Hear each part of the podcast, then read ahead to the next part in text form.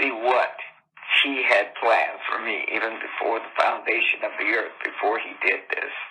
And I thank you, Jesus, that over 2,000 years ago, that you chose to be allowed to be put on a cross, to be crucified for me, and that you made a way that I could be in you. Because when you died, I died. When you were buried, I was buried. Oh, wow. When you were victorious, I was victorious. And when you rose up from the grave, I rose up with no sickness, no disease, no poverty, no lack, no anything. No ringing of the ears, no memory loss, no no pains in the legs, in the face, in in in the feet, in the back.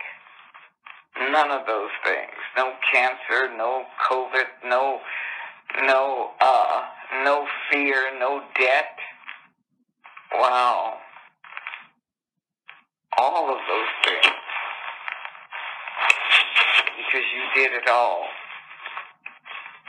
And it was a finished work. When you were on the cross, you said, okay, it's finished. It's finished.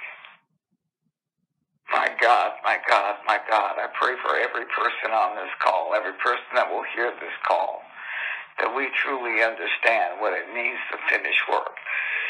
If we quit looking for you to do things, and that we bring the culture of the kingdom and really understand that as we sit in our seat,